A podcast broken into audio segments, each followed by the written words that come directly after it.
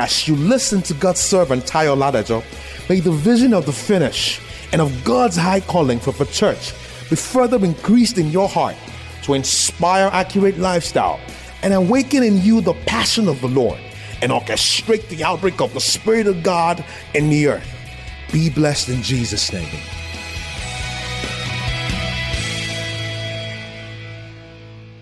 I said, my speech and my preaching was not with enticing words of man's wisdom, but in demonstration of the Spirit and of power. The demonstration of power there is not the power of signs and wonder. You understand? The power here is the power to change man, it's a power to change nature. Amen. So let's read on. That your faith should not stand in the wisdom of men, but in the power of God. Let's read on. Albeit we speak among them that are what? Perfect. Yet not the wisdom of this world, none of the princes of this world that come to naught. But we speak the wisdom of God in a mystery, even the hidden wisdom which God ordained before the world unto our glory. So, what that means is that God's wisdom is not by intellectual engagement. Wisdom from above is by the revelation of the Spirit, it is unveiled by the Spirit. And that word that means we speak wisdom among they that are perfect. From the original rendition, the word means we speak the wisdom of God that is able to make perfect.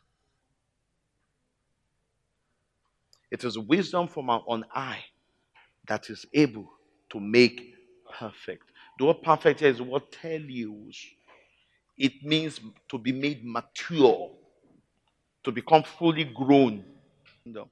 We can't enter the kingdom with our over, you know, over bloated and overrated ego.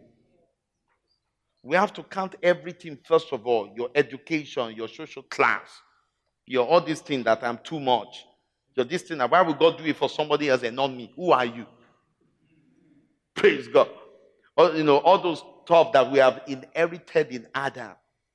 All, all those stuff that the, the world has, and society has hanged on us. We have to first of all get rid of them before we can enter the kingdom. You must be converted and become like a little child. Then we can understand Christ and inherit Christ and become like Christ. Let's read on. That I may know him.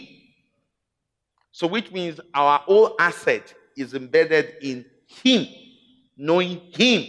That is life for us, that is purpose for us and the power of his resurrection. Without knowing him, we cannot access resurrection. We cannot experience resurrection without knowing him, without Christ being revealed to us. Because without the knowledge of God being turned to wisdom from above, we cannot go through resurrection. Amen. And that resurrection comes through two things one, the revelation of let's say the revelation of Christ. You know what the revelation of Christ is meant for? The revelation of Christ is the preparation for the process. The revelation of Christ is what? The preparation for what? The process. What is the process? The fellowship of his sufferings. We will not be enlisted to go through the fellowship of his suffering without the revelation of Christ. You understand? But when you receive the revelation of Christ and you are beginning to get excited, you know, the excitement is good. Every time God reveals himself to you, know that is an invitation to higher level. And what I've just said to you means there is no higher level without being without experiencing crushing the flesh must be crucified, the flesh must be strangulated. So every time you receive the revelation of Christ, know that higher level, higher, higher ground is expecting you. You understand? And the implication of that is a fresh process is coming. Process is not meant to make us sad. Process is meant to make us divine.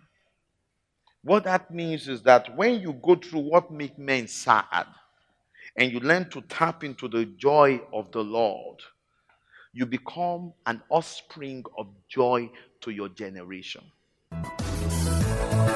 Thank you for listening to this timely word of the Lord.